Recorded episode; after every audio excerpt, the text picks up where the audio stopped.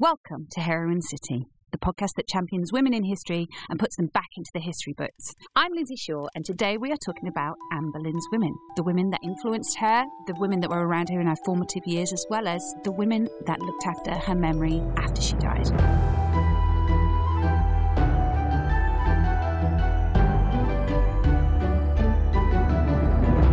With us in Heroine City today, we have Kate McCaffrey, an historian and assistant curator at Anne Boleyn's childhood home of Hever Castle in Kent. She's the author of two books, and her groundbreaking MA research into Anne Boleyn's Book of Hours garnered international press attention and scholarly praise. She's appeared in several television shows, including Becoming Anne Boleyn and Anne Boleyn and Catherine of Aragon, Brilliant Rivals on History Hit, and Songs of Praise on the BBC. Recently at Hever, she has co created the Catherine and Anne Queen's Rivals Mothers exhibition running this year, 2023, until November. We caught up with Kate at the end of last year when the Becoming Anne exhibition was still happening at Hever Castle. Welcome, Kate, to Heroine City. Thank you very much for being here and sparing the time to come and talk to us. Thank you for having me. I'm thrilled to be a guest. It's very exciting. So, Heroine City is all about the interconnectedness of women in history, but also shining a light on anything that we think has been overlooked or hidden from view and making sure that people know about it. And I think that you are somewhat of an expert at that because you've been doing some great detective work yourself. So, would you kick us off by telling us what you've been up to that's connected to Anne Boleyn? Yes, absolutely. I have been studying in particular one of her books of hours, so one of her prayer books. Um, they were very popular prayer books at the time, books of hours, and this is a book that we know that Anne owned because she wrote in it. She wrote a signed inscription Remember me when you do pray, that hope doth lead from day to day. But that was previously thought to be the only inscription within the book. This book has never really received close study. It sort of surprises me how much it's been overlooked, really, in scholarship. And I had the wonderful opportunity to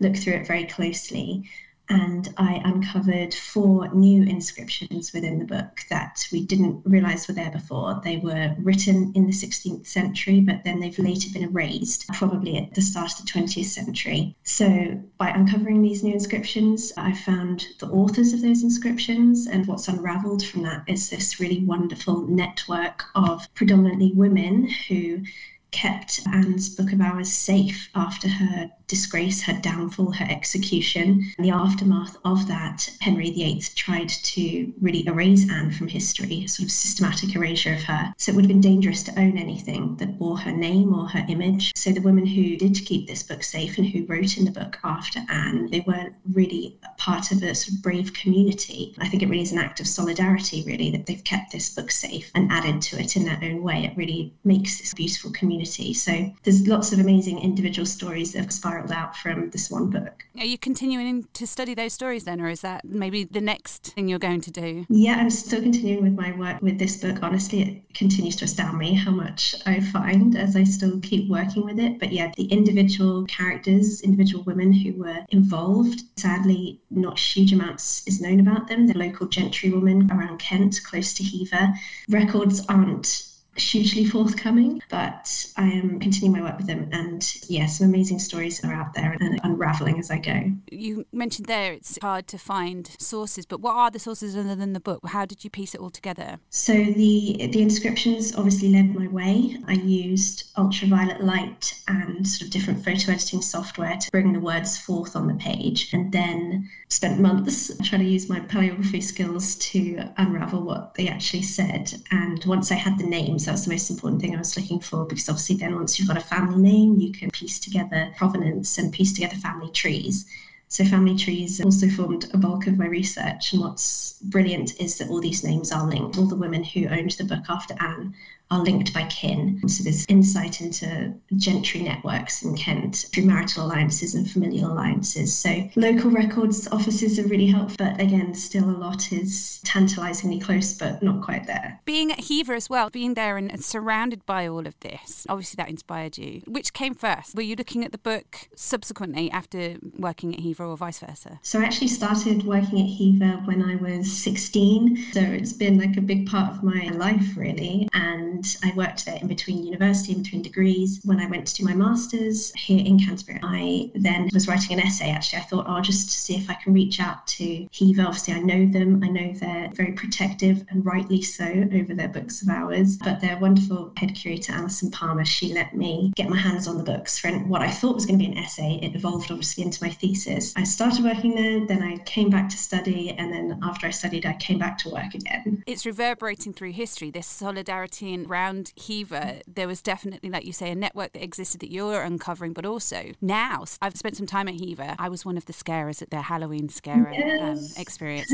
I went because I wanted to be around Hever. I'd never been before, and I thought, oh, that would be fun. And actually, I was positioned in the Boleyn bedroom, so I, I felt like I got I was in the centre of the house right next to the Book of Hours. So yeah, exactly. And I did talk to the ghosts all the time it, when we were stood there in the dark in character. Yes. One of the things that I did come away with from that experience is that there is a sense of community around Hever, and you yeah. must be smack bang centre in the middle of that, which is great. Yeah, it's hugely. It's a really, to me, it's like a second family. To be honest, the, the people there. Lots of them have worked there for years and years and years. You know, it's a kind of place that you're always drawn back to. I think, even if you go away and do other things, there's something magnetic about the place still. Some would say there's got to be ley lines involved somewhere, but you know, but maybe not go down that route. But it sounds like it's been happening for generations, so that's kind of nice to keep that going. We should probably probably frame all of this in the revisionist work that historians are doing on Anne and her life. And obviously, you've been a huge part of that, and Dr. Emmerson is also a big part of that with your latest exhibition. So perhaps you want to tell us about the context of that. Absolutely. Our current exhibition um, that runs until November it's called Becoming Anne Connections Culture Court. And we're using the 500th anniversary earlier this year, it was on the 4th of March, of Anne's debut at the English court in the Chateau Vert pageant. It's her first recorded appearance at the English court 500 years ago this year. So we thought we'd use that anniversary to kind of look at her life up until that point. So looking at her youth, her upbringing, her education, her time spent in Europe, all kinds of aspects of her life that we perhaps don't really spend as much time learning about. I think we all know how her tragic story ends, but it's equally important and equally fascinating, I think, really how she began, how her rise began. So that's where really what we're trying to capture in the exhibition. And it's kind of the antidote to the two dimensional Anne that we've seen on TV in different forms or, or in films and, and even in books and obviously propaganda at the time. So it's really nice to delve into what the woman might have been like with everything around and in context of her time and who she was influenced by and influenced by the sounds of it when it comes to the women that you've uncovered to, connected to the book. So I mm. think it's a really good book that goes in tandem with a book by Sarah Gristwood that you actually cite in it, which is yes. Game of Queens, which is another one that mm. delves into that aspect of this whole. It wasn't just England that was going through this moment of female rule, was it? It was also happening Europe. So it's nice to connect the dots a little bit. And Anne being one of those very important people that actually was part of a big selection of the most important ones. So let's dive into that then. Let's start with her mother and her sister because we know quite mm-hmm. a lot about Thomas Boleyn. And if anyone has been doing their Anne Boleyn research, they'll probably know about Thomas Boleyn and his position at court and the fact that his standing was what led her to be able to get these amazing positions in European courts. There's an extant letter that obviously points to that, and we can talk a little bit about that. And we know about George, her brother, and we know that she was very close to him. We also know that that was part of the later accusations that put that to one side because we're not going to talk about that chapter. What we're going to talk about is what we know of Anne prior to all of that. Talk to me about her mother and sister. How close were they, and do we know much about Elizabeth Boleyn, her mum? So they're both fascinating women. I mean, I think Anne was surrounded by fascinating woman when she was growing up. Again, sadly, we don't have huge amounts of records that survive that tell us much about Anne's mother or her sister, particularly her sister Mary. Elizabeth Boleyn, she was born a Howard, so she was part of the incredible family and ancestry of the Duke of Norfolk. So I'm sure that Anne was proud to have that kind of illustrious ancestry. And we know that she used their kind of symbols um, going forward. On that vein, also her grandmother, um, Thomas Boleyn's mother, uh, Lady Margaret Butler, we know that Anne was very close to her and really held her ancestry, again, a very strong kind of Irish ancestry and nobility, very close. And she uses the falcon of the Butler family in her symbolism and her heraldry going forward. But Elizabeth, we know, would have obviously been involved in Anne's early education. So, you know, before Anne goes to Europe and joins all these illustrious courts, she would have been educated by Elizabeth, by her mother. She would have been very heavily involved in her children's education, probably at Hever. We also know that Elizabeth was a very well respected member of Catherine of Aragon's household. She was a lady in waiting to Catherine of Aragon since Catherine of Aragon's coronation. So she was not only a mother who ran her private estates, you know, the growing estates of the Boleyn family, but she was also a courtier. She was in the politics of court. And I'm sure that as a very early example for Anne to kind of observe and learn from, Elizabeth could have been a much better example for Anne to learn the starts of political intrigue, um, female involvement in politics, but also in the kind of domestic sphere of running households. We know later um, that when Anne is in the tower, we know that she says that she's worried that her mother is going to die of grief um, when you know her and her brother are in prison. So that really obviously suggests a very close relationship as well. And we know that Elizabeth dies two years later, two years after Anne and George. So I'm sure heartbreak was a part of that. In terms of Mary, there's yeah tantalisingly little. I think what we do know is often clouded by kind of popular depictions, probably namely things like the, the Boleyn Girl.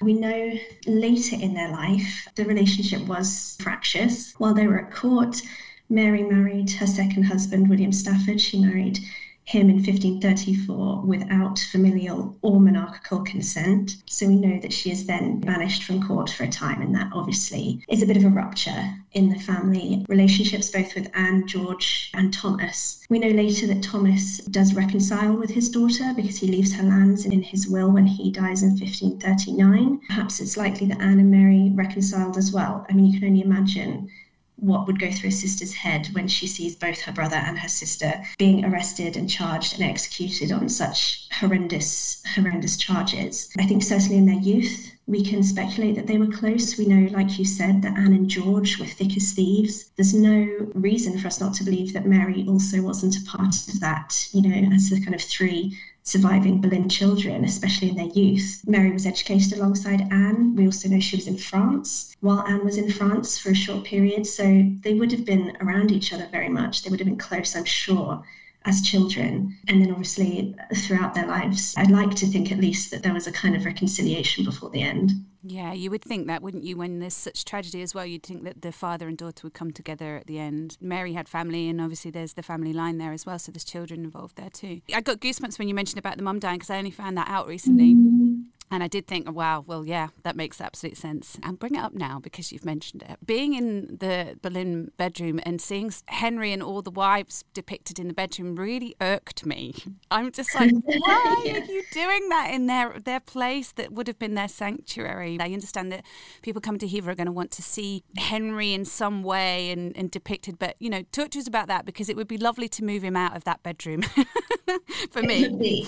It would be. And actually, we have um, when you come back to the exhibit, we have moved some of them around and we, we do have plans to move things going forward. Obviously, we've got new exhibits coming each year now, and there's also going to be a lot of change. I can't say too much, but a lot of change in the castle over the coming two or three years. So that's a sort of stay tuned, but we're on it. Good. I would expect so with you and Owen. So that's good because I do think that that's the old way of doing things. And I, and I think that with all this amazing new work that's out there and in the public domain, I think there's no excuse excuse now, is there? People know, actually, they know the story. They also understand where he is in this picture, and to have him there in such a, a way when you're wanting to step into that, what probably was a very happy childhood. Absolutely. And it just doesn't fit right for me. That's good news. So that's lovely to hear about Elizabeth. I do think there's more to find out about her, isn't there? Mm-hmm. So so that would be interesting. Your book illustrates Anne was the culmination of years and years and years of that family kind of doing different interesting things that kept putting them in the public eye and it's a fascinating trajectory of it the family. Is. It really is. What we have then is, is these women born into a time when women were educated and it was a little bit of a dawning of a different kind of way of doing things when it came to women especially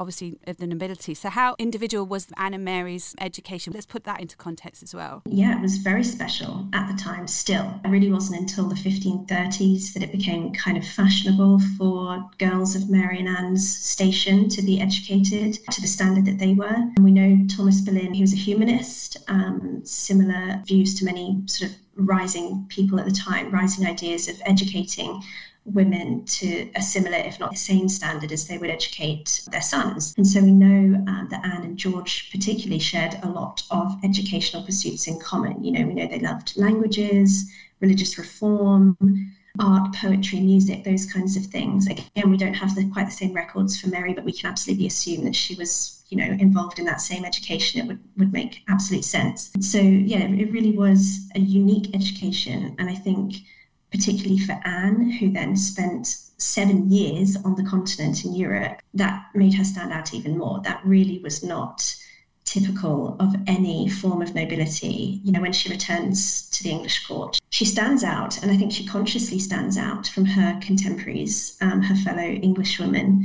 You know, she would absolutely have been one of the most intelligent and educated women there, and she uses that to her advantage. I love that even in that letter to her father, it's there that she wants to do well. And that's wonderful. And it's nice to see that the women of the family were the ones that also upheld what Thomas had been building and very much were allowed to shine in that arena. And I think that that's really important because this is something that Thomas had been doing for a long time. He'd been shining, he'd been working yeah. hard. And she was taking that torch to these illustrious courts, like you say. And I just think that that's, I mean, there must have been a lot of pressure on her, but it seems to be that she was of the character that could handle it, even in her teen. I think, yeah, I think she thrived on it. You know, I think definitely when she goes abroad to Margaret of Austria's court for the first time, I think she would have felt pressure, maybe a slight burden on her. She knows what Thomas has gone through to get her this position. It's such a prestigious position. But like you say, that letter is such a beautiful letter. We can see so much from it. You know, it's Anne writing to Thomas to update him on her progress, um, her education with Margaret. What I love about the letter, I mean, aside from the fact that the spelling is atrocious, and she references that and she says, I'm trying my best, but is the fact that the letter itself which actually Dr. Lauren Mackay has done some amazing work into with her reappraisal of the Boleyn men. But she noticed that the letter has been folded so many times um, that it really seems as if Thomas, you know, was proudly reading that letter. He was opening it and reading it, being proud of his daughter's progress and then keeping it safe. The fact that it survives again shows that he kept it very safe. So that's a little lovely anecdote, I think.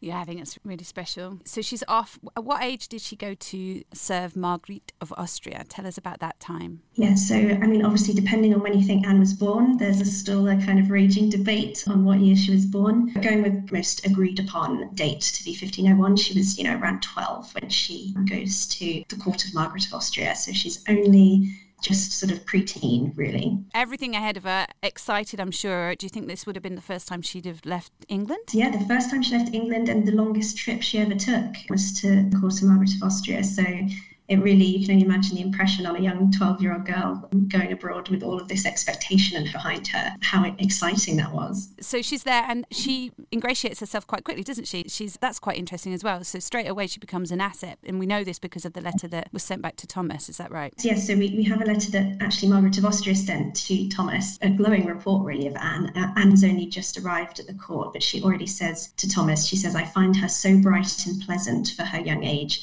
that I am more beholden to you for sending her to me than you are to me.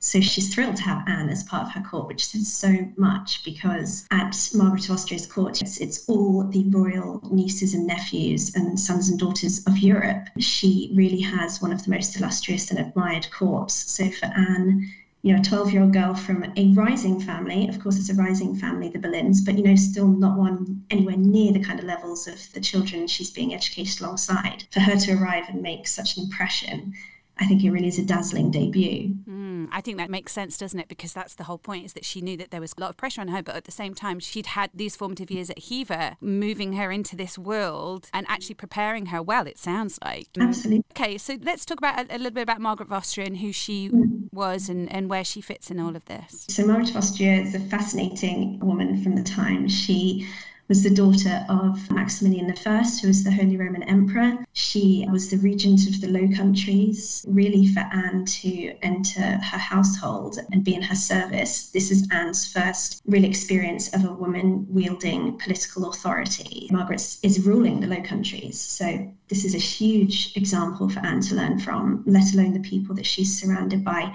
at Margaret's court, the other kind of royal families, really, of Europe who have sent their children here to this kind of most supreme boarding school, really, uh, European children. And the work that Anne would have been surrounded by at Margaret's court is also something I think we see hugely influences her in her later life and it continues through her time in France as well. But she here is exposed, I think, to the first time to the heights of culture, art, literature, music, poetry. She's really suddenly sees all of this for the first time at Margaret of Austria's court. And I think, yeah, she thrives in this kind of environment. I think it absolutely is a really formative time for her. And female rule done without well, I'm sure there was contention, but you know, it was a successful female. Yeah, it absolutely yeah. was. You mentioned a little bit about the arts there. I know that there was an extensive library. Is that right? Margaret of Austria had. Yeah, she had a really extensive library. I think again, we know in later life Anne has a great love for literature, religious literature. She collects books. She imports books uh, during her time as queen. So.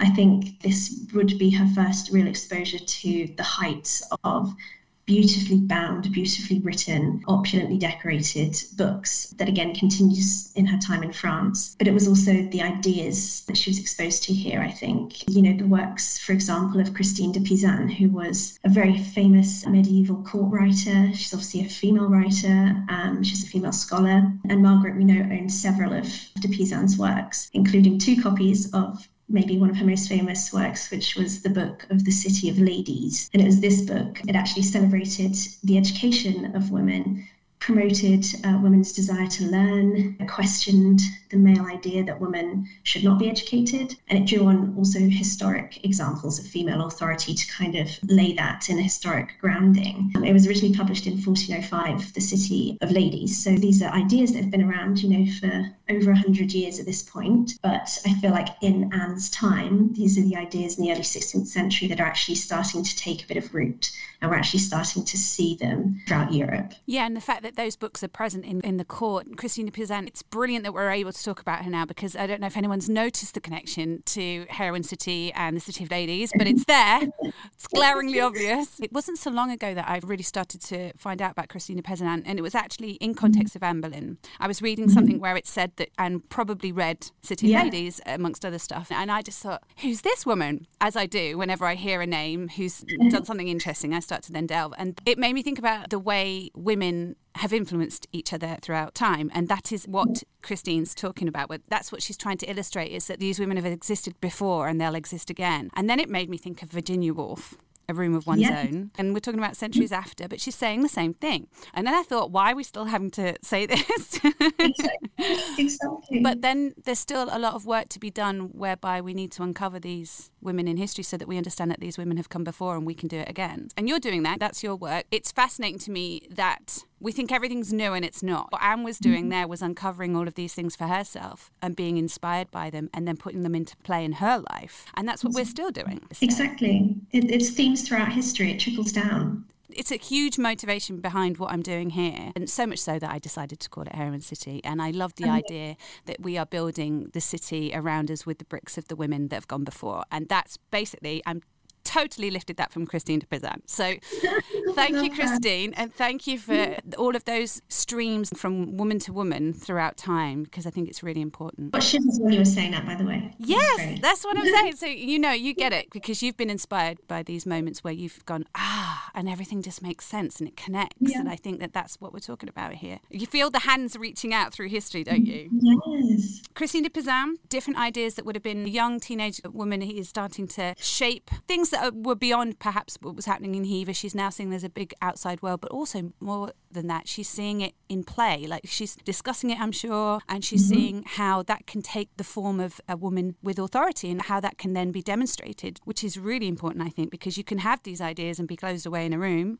or you can see how it can be demonstrated on the world stage, and that's what she was witnessing right? Absolutely. I think, yeah, she comes at this perfect time again where these ideas have been around for a while, but really this is where we're starting to see a few women across Europe, you know, putting them into practice. And Anne is lucky enough to be in the service of or be around, be in the presence of several of those. In fact, probably the most important kind of key female players in Europe at this time. Anne is around in her youth and her upbringing and that absolutely you know sets her up for the woman that she becomes and the queen that she becomes later on.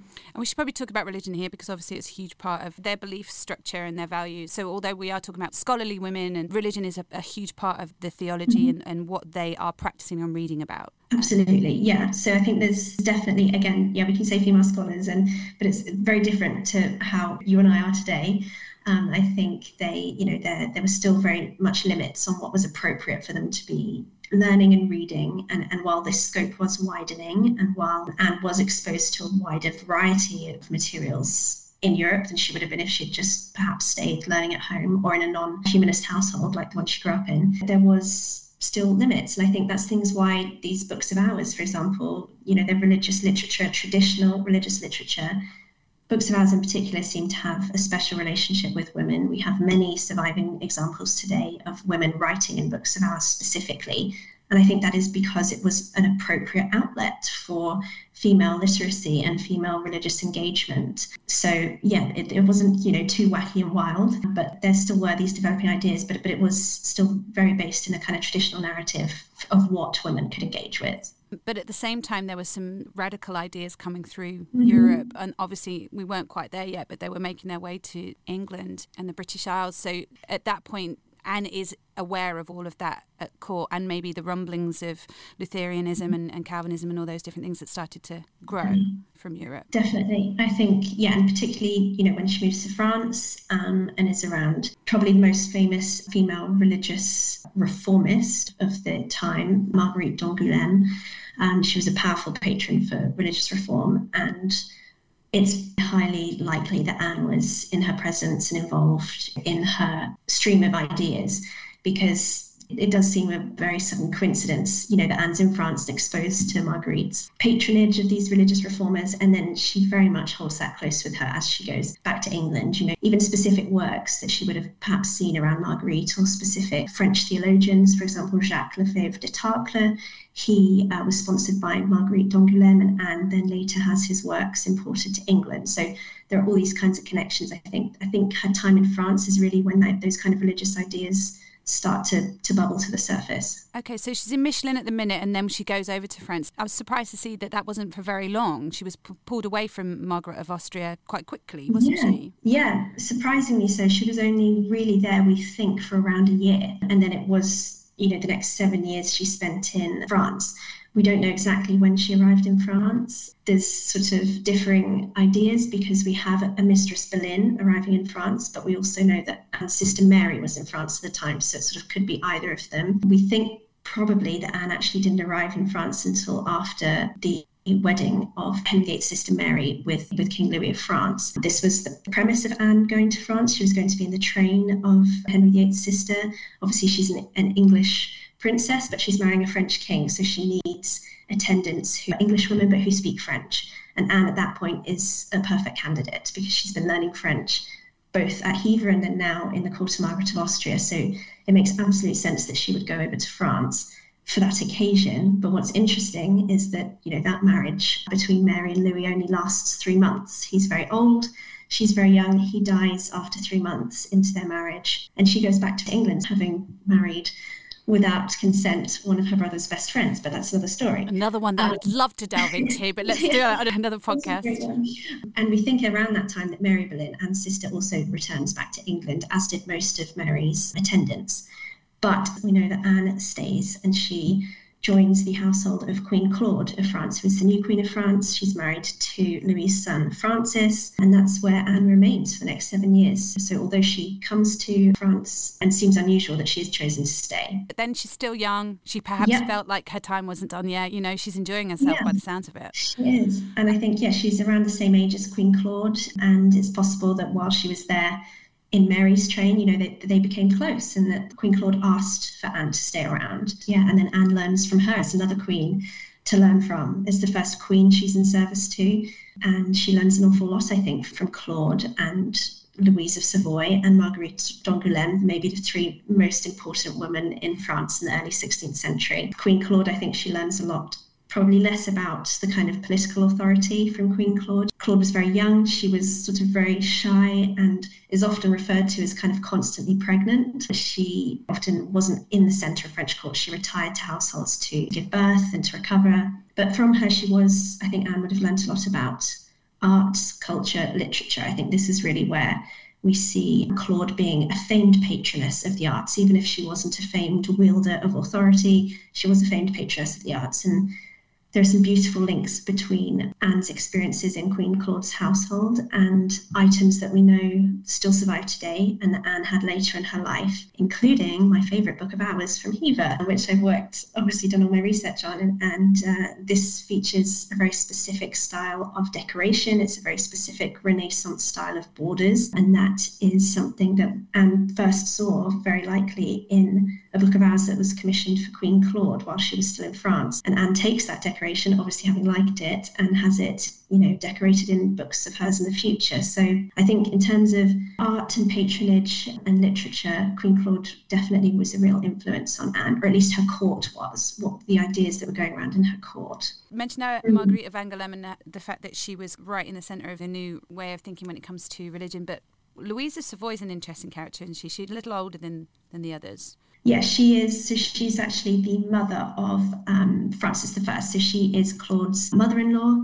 Um, so she's the mother of the king. She acts as his regent at several points throughout his rule. When he's off at war, she will reign, and she does that very successfully. And she also is seen, I think, very much as the power behind the throne. She has a kind of formidable reputation. You don't cross Louise, I think. If you want to get to the king, you go through Louise. So very much, I think this is where Anne sees the kind of wielding of female political authority and leadership, both in terms of being regent, but also in terms of the influence a woman can have on the king, you know, behind the throne, which is what we see Anne doing when she comes back to England, both before marrying Henry and, and after. And I think that's a really, really valuable figure for Anne to learn from, and one that I think Louise really at this point is exercising agency and authority in one of the only ways that was available for women, mm. and that's through the king. But you know, she is she's almost the puppeteer behind Francis at this point, I think, and that, that's a really interesting figure for Anne to observe and then learn from. It just made me think of the fact that obviously when Anne was queen, it was a wife position. It wasn't the mother position. Mm-hmm. So even though she'd seen that power wielded, it was from the viewpoint of a mother. And I think that that may be the difference is that, you know, if you're in a mother son relationship rather than a husband wife relationship, you're perhaps a little more in control. Yeah. yeah. And actually, I think even, I think Anne would probably even say as well that her time leading up to being queen, leading up to marrying Henry, she probably had more influence than when she actually was married to Henry. I think it's it was all about what you had on the man.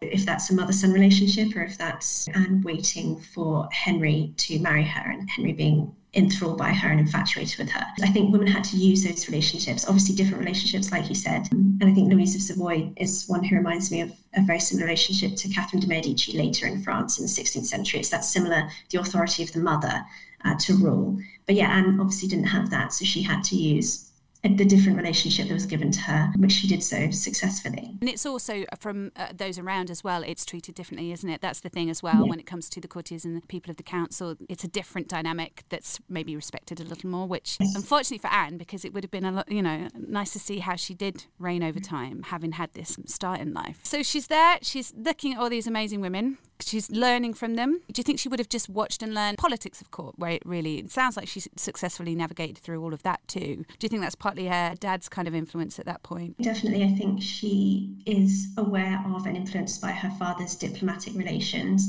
He's ambassador to France on and off throughout this time, so she would have seen him in France in these kind of political situations. Again, we have a really annoying lack of sources for these seven years that she was in France. We can sort of only really assume that she was where Claude was or where Claude's household was, being a member of that household. But there are several key political events, I suppose, culminating in the Field of Cloth of Gold in 1521, which is this huge, hugely famous diplomatic event orchestrated by the help of Thomas Boleyn, actually, but by Cardinal Wolsey between Henry VIII and Francis I uh, France and it's supposed to be this big diplomatic alliance it ends up the alliance trickles off after just a few months because Henry's making a secret alliance with the Spanish at the same time. But this is a huge, huge moment in European history, really. And we know that the Boleyn faction were mainly there. Thomas was there with his wife. We know that George was probably one of his attendants. Mary was also probably there with her new husband. We don't have a record for Anne being there, but we know that Claude and her household were there. So it's almost impossible that Anne wasn't a part of this celebration. And it's also probably where she first laid eyes on Henry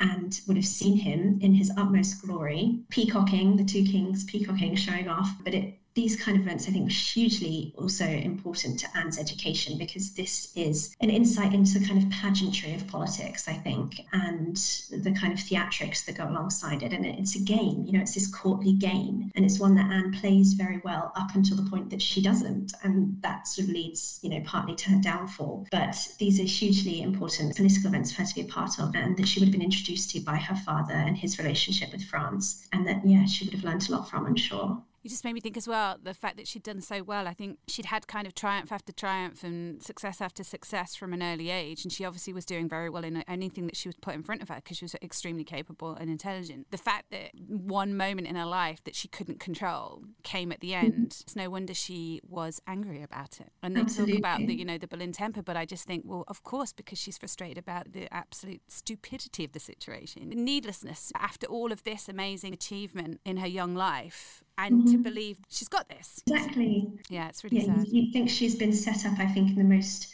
perfect way to sort of re enter the English court and kind of take it by storm, which she does, of course, but it's cut short. And that's a cruel trick of, of fate and of her husband. And also, obviously, we had the fork in the road that was never taken, and that with Henry Percy, you just think, well, that yes, would have been nice, yeah. wouldn't it? yeah, to catch Henry Percy's eye again, the, the son of a duke, as soon as she, or almost as soon as she returns back to England, that's very impressive in itself. I think. I think that's one of her many talents. I have lived over in the States for a little while. I lived in LA for five years, and I understand, you know, that moment where you're the other person from a different land. And then kind of coming back as well in the same way. I'm completely comparing myself to Anne and her experience out. But, you know, you come back, people want to know what you've been up to and what's it like. And there's this sheen that you have on you, and, you, and, you know, you've lived it. So you're like, it's not that great. But, but, you, but you don't. You, you kind of tell people, well, this happened. And yes, you know, I did have coffee with the stars every now and then. Someone would walk in, you know, and, and you just milk it a little bit. And I just think, I can imagine that's exactly what was going on. They just wanted to know everything. And then there she is, able to then also be extremely witty and extremely fun. Mm-hmm. Yeah, yeah she, she absolutely exactly played on that. I think there was a certain exoticism to her having spent her sort of youth really growing up in Europe. And again, that was very different to her contemporaries, to the other English women at court. And I think that she used that very consciously to kind of carve out her own identity and to carve out her own agency through the fact that she was different and that was attractive and that was elegant and stylish. And she used that very much to her advantage and very successfully to ensnare the king himself. yes, and at this point, we're talking about a fit and young Henry yes. I mean, yes. not maybe not important to remember. yeah, well, maybe not Jonathan Rhys Meyers looking, but you know, but definitely a tall, handsome, yes, athletic absolutely. man at this point. Yeah, absolutely. He was a bit of a Renaissance prince in his youth, definitely. You've mentioned obviously your work, which we're bookending Anne's life with the community of women around her prior to her coming to court, and then the episode that obviously everyone knows about around Henry and what happened next, and then after her death, obviously, then you're talking about these women that rallied. But it seems to me not at all surprising that there were those women around Hever and around Elizabeth and Mary as well, and around the, the Boleyn family, who obviously were a central part of that Kent network. Tell us a little bit more about what happened with the Book of Hours, because obviously there's some conjecture about which book she had on her at the time of her death and mm-hmm. things like mm-hmm. that. So, yeah, talk a bit more about that. Yeah, so there's definitely the myth that you just said of Anne handing a book, a prayer book, over to one of her ladies on the scaffold. It really is a myth, I would emphasize. It's attached really, I think, primarily to two books, one being ours and one being a Girdle book at the British Library. And I think actually it's probably more likely to be associated with the British Library's book. That is one that George Wyatt wrote in 1817 was given to one of his ancestors, one of the Wyatt ladies, on the scaffold. Again, there's no contemporary records to actually even suggest that Anne did hand over a book on the scaffold, but it's really, yeah, it's, it's a beautiful image, so we'll never know for sure either way. But in terms of Hever's book, my theory is that she passed it at some point before her death to a woman called Elizabeth Hill. Elizabeth Hill um, was the wife of the Sergeant of the King's Cellar, Richard Hill. So she was at court at the same time as Anne was, and while Anne was queen. We know that there was a relationship between the Hills and Anne and Henry. They were favoured by Anne and Henry. I mean, being the Sergeant of the King's Cellar is a fairly lowly position. It's actually not as high as you might think, but still an important one. And we know that there are some great anecdotes. For example, Richard Hill beat Anne in a game of bowls and owed the king a substantial amount of money. So we know that there's a personal relationship between these two families. And, and what I think enhances that is the fact that Elizabeth Hill who was born Elizabeth Isley, she was actually born and raised in Sundridge in Kent, which is only seven miles away from Hever. So I think it's very likely that these families were close or at least known to each other way before Anne was at court. You know, in her youth, growing up around Hever, I think the Boleyns and Isleys must have been at least associated, if not fairly close. And I think the fact that Anne then seeks out this friend when she's at court in a very kind of tumultuous time for her, and I think probably a very lonely time for Anne as well. I think towards the end of her life, not knowing really who you can trust, who better to trust than someone, you know, who shares, if nothing more, the kind of common experience of background and locality and family. And then it's Elizabeth Hill's mother, uh, Elizabeth Shirley, who is one of the first women to write in Anne's book. So we have an inscription by Elizabeth Hill's mother, also by her aunt and her uncle. Her uncle's inscription, John Gage, he's the sole male author of an inscription in the book, and then also of one of her cousins of Mary West. So the book, I think, is passed to Elizabeth Hill and then is kept safe within a, fairly small, close knit network of her family, and again, who are all based in and around Kent. But what's interesting, particularly, and I think is evidence of personal relationships between these families, is that the religious aspect, so the religion of the Gage family, who are the authors of two inscriptions in the book, John Gage and his wife Philippa Gage. You know, they were very traditional Catholic leaning families. They were not associated with religious reform, and obviously we know the Boleyns were, and we also know this is quite a divisive issue at the time. So it's, I think, has been surprising to myself and to other scholars that I've spoken to about this that this was a family who kept Anne's book, Anne, who was sort of the figurehead of the English Reformation at this time, safe. Um, but I think that absolutely comes down to the fact that there was a personal connection and an issue of personal loyalty over religious affiliation, which I think shows how valued a relationship there must have been between the women. And again, I think the female aspect is important here. I think perhaps it was passed predominantly between women. I think perhaps that was for a specific reason. I think maybe if their husbands had known that they were harboring Anne's book, perhaps that wouldn't have been the most popular decision. Perhaps they would have thought that's not safe. But you know, what women read and what women got up to was of no real interest to men. So I think if it's being kept by them for Anne under the radar, that's kind of their way of honouring her memory with the Book of Hours, its content obviously is religious, and I've only learnt this recently through Anne's story. It wasn't an overnight change in religious belief. What it was was a gradual changing and taking away of certain aspects of the Catholic faith to recreate this new faith. Obviously, there were in other parts of the world radical changes happening, but it took a while for that to come into play in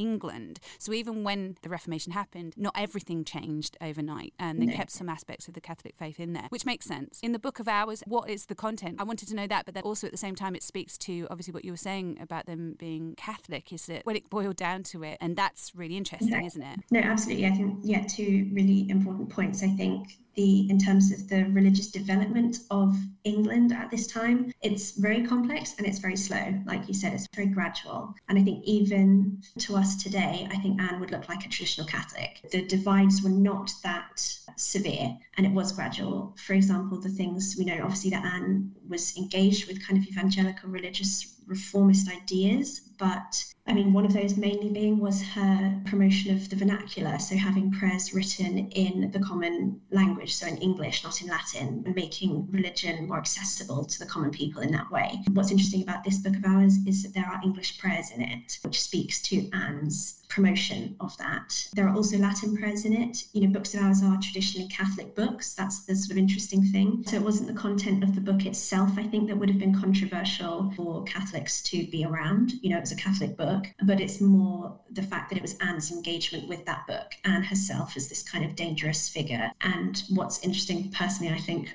about the book itself is that the English prayers in the book have clearly been read a lot more than the Latin prayers than, than the other prayers. And I think that absolutely speaks to Anne's religious persuasions and perhaps also just the literacy of the woman who owned the book after Anne. Being literate was one thing, being fluent in Latin was a completely other thing. So I think, yes, it speaks to, to those kinds of, of education literacy levels of the women who read the book after Anne. But yeah, ownership of the book is the dangerous thing rather than the content itself. They more faded then? Yeah, so there's all sorts of amazing ways to see kind of how the books have been engaged with whether that's people rubbing the text. Often they rubbed the text as they read. Worship was a very tactile thing. They've kissed images, and there's been erosion on images in the books um, from kissing or rubbing. So, yeah, all sorts of things like that. Any kind of signs, more grime from people's fingertips, pages folded, things like that. It's really quite insightful. If anyone wants to go and see it, you have to go and see it at Hever. the other thing that came to mind when you were talking about Anne and look is that Elizabeth's way of being very pragmatic with religious mm-hmm. reform and that pragmatism she got from her mother, I think it sounds like. Absolutely. Yes, it's the middle way, la via media. That's what um, Elizabeth said. So I think that, yes, she witnessed so much, obviously, religious turmoil in her lifetime. She was determined to play the diplomat we have now come to her legacy, We're obviously talking about her legacy in a very tangible way. When she passed that book over, then, and obviously this is conjecture, but you know, you're the person that's been doing the mm-hmm. research, you're allowed to say. What do you think she had in mind at that point? Do you think it was about her memory, or was it something valuable that she passed to someone she cared about? What do you think it was? It's, yeah, it's really interesting, and obviously it's also very related to her inscription in the book, where she literally says, Remember me when you do pray, which is not an unusual sentiment to have expressed in a book of at this time. There are lots of examples of pleas for remembrance in books that were then passed on to someone, you know, think of me when you say this prayer or things like that. But what's interesting and what I love about Anne's is first, she's written it in a rhyming couplet. So she's showing off a little bit, her little wit. And second, she's not asking for remembrance. You know, she's not making a plea. This is the imperative. She's saying, remember me.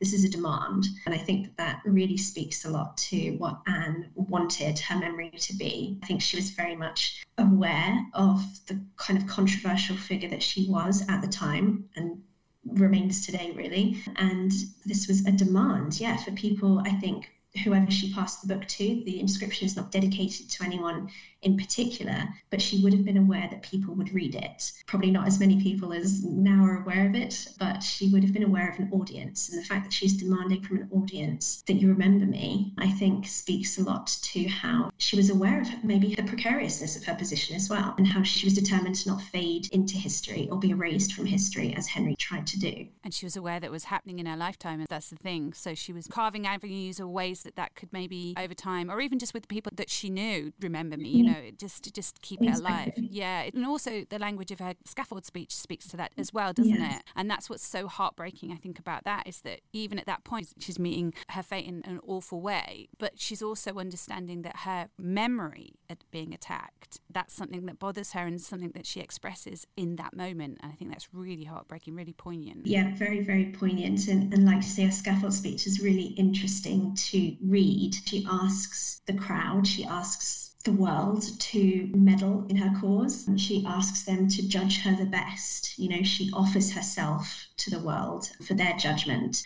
And I think that was with an eye to the future, you know, to the future generations who would look back on her and read about her. That was an acknowledgement of her place in English history. And she must have been aware of that literally her death comes only a few years after the break with Rome, which is one of the most historic religious events that England has gone through. And she knows she's at the kind of heart of this, um, and she knows that she will be talked about, not just now, but in years to come. And the fact that she asks, yeah, the world to judge her the best, I think is really, really moving. And I think, you know, 500 years later, we're still trying to do that. And also, she's conscious that she's got a three year old daughter who needs exactly. to know. Yeah, really heartbreaking. So that's what's interesting is that, I mean, um, who knows, but she can't have fathomed that it would take this long to really start to, to get maybe into who she was, her background, her childhood, and things that did influence the woman as a whole rather than this two dimensional character that she's been used as. It's a brilliant story and it makes great TV and film. It's taken this long, hasn't it, really? I think anyone else has tried to do that over the years, apart from obviously the people that knew her and kept that book of hours. Do you think on the public stages, do you think it's always been that people have used and as whatever it was that they were trying to put out into the world? Has anyone really done this prior to present day? I think there's a big difference that you alluded to in private memory and public memory. I think that privately, Anne, as this book is evidence of, is treasured by the people who had connections to her. After her execution, she fades dramatically from public memory, but then obviously that's revived in her daughter's reign. So, obviously, when Elizabeth comes to the throne, she has this public revival of memory and of legacy, and Anne's pictures are everywhere again, her image, her name. Obviously, Elizabeth can't proclaim her love for her mother perhaps as much as she would like to, and because of questions of her own legitimacy. But we know that Elizabeth holds her very close. Um, the Chequers Ring is one of my favourite examples, yeah. beautiful double portrait of Anne and Elizabeth inside. But then again, after Elizabeth's reign, I think Anne is the victim of propaganda. She's the victim of Catholic propaganda who saw her as this kind of reformist concubine, reformist whore, and you know she's kind of cast type as that. I think that's really is the image that sticks for the next few centuries. In the Victorian era, we see a kind of revival of interest in Anne. They sort of romanticize her story and the tragedy of her story. I think that they're really interested in. But again, it's very much based on Anne as a love story or Anne as a tragedy. It's not Anne as this complex, educated, multifaceted woman. And I really honestly think, yeah, it's only in the last sort of 30, 40 years that she's really starting to be seen in a more well rounded way. And I think even in the last 10 years, there's so much about Anne at the moment. She really is having this renaissance, which is so brilliant to see. And I think so many scholars are getting on board with that, but also just fans of history. And I think there really is a kind of popular revival of her memory, which we're living in at the moment, which is much needed. And it does seem to be taking a lot more into account than just this kind of cast type character that she's sort of been forced to play for centuries. Even the past 10 years, if I pick up a history book and, and read anything that's kind of the old cliche, it just really smarts. And I just think, oh, yeah. and that's happened so fast and it's so interesting to see. Yeah. And these are books by well known, renowned scholars, but you can read it and there's just a sentence and you just think, oh, it's the old way of thinking. And that's happened Hugely. very quickly. So. Hugely. It has, it really has. And, and I still will hear or read comments or, or sentences and I think, oh, it's a bit out of touch now for what we are seeing as Anne now and the, the direction that the scholarship is headed in and also the direction her popular memory is headed in. Yeah. And I think history, when it comes to women as well, we all understand what's been happening. So now it's a case of it's not just a different use of words; it's just understanding that there's more to a person than maybe one idea or someone's put in one history book at one point. It's interesting because I had I had a podcast about Anne ten years ago and asked what do you think her legacy is today and wh- why do you think she's important to remember today would have been perhaps a whole different answer uh, than after all that we've discussed and all the work that, that's happening and that you've been doing? I think it's probably going to be a different tilt yeah. to it. So I'm going to put it to you. Why is Anne important for us to remember and, and what is her legacy now? I think it's a great question. It's a huge question. I think that for Anne today the most important facets of her legacy are realizing that she was more than the tragic romantic heroine. There's way more to her story as things like our exhibition helping to hopefully show. And it's, I think, a realization as well that for many women today in particular, but also men, you know, Anne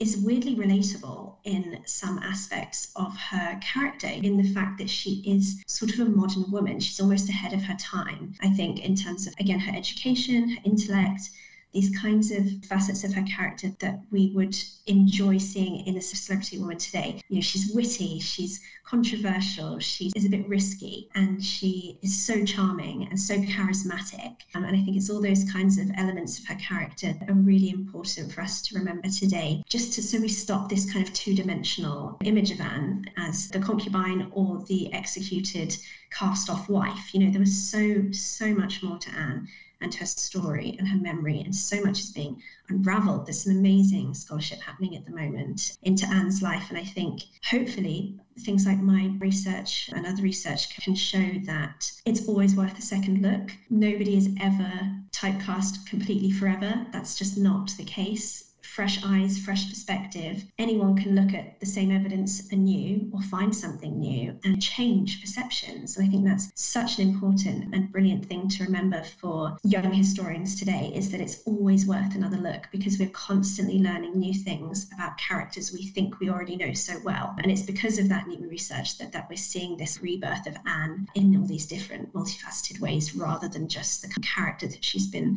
forced to play by propaganda. Well said. I think the human Anne, and when you say she's extremely relatable, because I think that's why people have had empathy for her story and, and, it, and her story has reverberated throughout time. Yes, it's a great story in the sense of the fairy tale gone wrong and all the rest of it, but it's the fact that she really was someone real that you can feel jumps out of history. Exactly. And like you say, it would have happened were she born in any era because she just had that kind of personality and ability. But what's interesting is that I think she was kind of aware as well. And that's also something that you get. You kind of, Meddle of My Cause is it's, it's a call to arms for all of us to find out about her. And that's what we're doing. And also her place in context of everything that came before and after. That's also extremely important. You then get her daughter and what happened next. Exactly. Yeah. I think, yeah, the human element, like you said, that is, that's the nail on the head for me. And that's what I try and do with my research is bringing the human element out of the book or bringing the human element out of the story because it's the people. That's what we relate to today. That's what we're interested in. Absolutely. It's what hooks me in every time. All right we've got a couple of more light-hearted questions. There's been so many depictions of anne in film tv mm-hmm. do you think we're ready for a different depiction? Do we need to move on to other women for a while? Or do you think that this part of her life could maybe be depicted in a fresh way? Yeah it's a really interesting question. I think that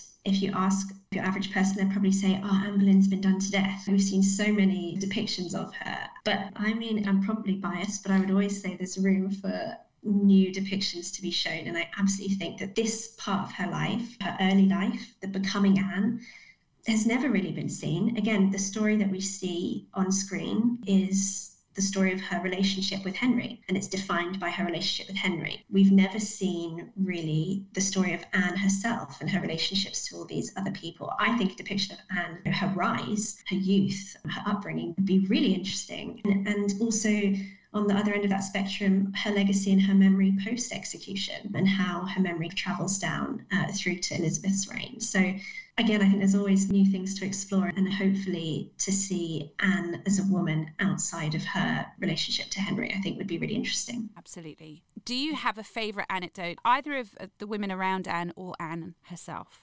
For some reason, the first thing I thought of was Anne's animals, her pets, which I feel like, again, is maybe we don't know as much about, but is another part of her character. She loved dogs so much, and I love dogs, so you know, little connection. Ditto. yeah. so she had lots of little dogs. She had a little dog called Pourquoi, who's named uh, after the French word why. And actually, very sadly, he ended up falling out of a window, and some people speculated he'd been pushed out of a window by one of Anne's enemies at court. Um, but nevertheless, she was distraught after little Pourquoi was pushed out the window, fell out the window, and there's a funny anecdote where she was people were trying to offer her other pets that she could have other animals to try and make her happier and they offered her monkeys and she hated them. She absolutely hated monkeys. Catherine of aragon loved monkeys and she absolutely refused to have a monkey. And then the other animal that she also hated were peacocks. She hated peacocks and pelicans which henry had brought over from the Americas and he had them in a garden outside of Anne's bedroom. And she complained bitterly about the fact that they were waking her up and disrupting her sleep with their squawking. So I think dogs family remained her favourite animal throughout her life. But yeah, it's just little things like that I think are really interesting insights to her as a person again. And what breed was Pourquoi? We're not 100% sure, but he was small, very small. Um, small, cute, by all accounts, okay. little dog. So. Oh, let's say little toy poodle, because he's pourquoi, yeah. so maybe he's French. Oh, exactly. You see, now you're talking my language because I have a little dog yeah. called Merlin, and he's a cavapoo. Um, he's just my world. So, and what um, do you um, have? I have a little dog. She's a Shih Tzu poodle, and she's called Flo. So she's a little bundle of fluff. Oh, and she's the love of my life. A pooshu. or a shit yeah. yeah yeah that's the one that we don't say. Okay that's amazing. I want to see pictures now. Okay i love that you've told me that because i heard that henrietta howard had a dog called fop And it was just a little aside that someone mm. said when I was listening about her, and, and it stuck in my brain. Well, you just imagine them in their huge gowns, just trailing along the gowns with these little dogs just running alongside them. Jumping on their laps And- at times. Oh, little pourquoi. But that's also going to keep me up at night worrying about who pushed him out the window. I know. Oh, Sorry right, there's that. the mystery that we've got to solve. Who pushed pourquoi? Just saying. Next question. If Anne or one of her women were a superhero, what would the special power be? Okay, I just have to say first that I did love all of these questions. Um, they really made me think in a different way, which is really exciting. But um, if I was doing Anne as a superpower, I think that it would be her ability to completely enrapture people, her ability to force people to listen to her every word and watch her every move, even if they hated her, which I feel like, to be honest, they still do today. Even people who hate Anne today or don't like Anne, you know, they're still in some way, I feel like, obsessed with her. Yeah. And I feel like that is a superpower. She's just got that magnetism that has gone down the centuries. Charisma, as I call it. Maybe that's her Yeah. name. Yeah. Charisma. Yeah, exactly. That's a great superhero name, actually. Beguiling. Absolutely. So she can just stun people into doing anything she wants them to do. Anything she wants. Love That's power. That is power. Did you know what's brilliant is that she did that even without a superpower? Yeah, exactly. she had that She managed that pretty well. And then the top trumps question. This is where we get the flip side as well. We get the lowest score and we get the highest scoring mm. category for Anne. So I think her highest scoring top trump would have to be like her wit, her intellect. I think she was so sharp tongued and so kind of quick witted that I think that that would be a very high score. I think she could make people tremble with her words and also make people crack up laughing with her words. And then I guess I think her lowest, this is a tricky one, but I think I would probably settle on something like playing it safe because Anne, that was what she always failed at doing. And for much of her life, it worked really well for her. But towards the end, I think her slight recklessness sometimes, her in trouble, and she didn't always have the best ear for danger. She always played with fire. She was always slightly on the edge, which again worked pretty well for a long time, but definitely contributed to her eventual downfall. And I think that ties it up neatly with her formative years because actually she'd just been so used to achieving and doing good and being the A plus student and being the person that everyone talked about in such high regard. She never failed. She maybe mm-hmm. needed a couple of failures in her life to mm-hmm. understand that she was fallible. Exactly. And sometimes you've got to let something slide, especially when we're talking about being married to the King of England or this particular King of England. exactly. So it's always the case, isn't it? It's the double edged sword. It's the thing that was her brilliant asset was also mm-hmm. her Achilles heel. Yeah, and having never really failed, and then suddenly to have probably the most spectacular failure of the 16th century in some ways, the most memorable one. Again, it's, it's the story of Anne's life. It's the highs and lows. And that she couldn't control. You can't control giving birth to a son, but she was, eh, at the end of the day, Exactly. that was what she was tasked with. And it must have been extremely frustrating for her. hugely. And yeah, things that were outside of her control, I think would have been very painful to her because I think she was used to being in control in somewhat in some ways because of her own skills and because of the skill set she'd given herself through her opportunities and her family had given her. But yeah, when that was taken away from her, that must have been so, so, so hard to watch it all unravel after such a spectacular rise. Thank you, Kate. That's been so fun. Yeah, it has been really fun. This is one of my favourite podcasts I've done actually. We've really got into some good stuff. That's high praise indeed. Thank you very much. And I've been so looking forward to having you here so that we could discuss some of these things. I think watch this space because there's more work to be done. And this part of Anne and the work you've been doing is just so needed. And it's hit some marks for me where I've connected dots. So all just kind of come together because of the stuff that you're working on with Owen. So thank you very much from me. Thank you, thank you. We will continue to meddle in her cause. Done. And you out there, do the same thing. Thank you very much, Kate.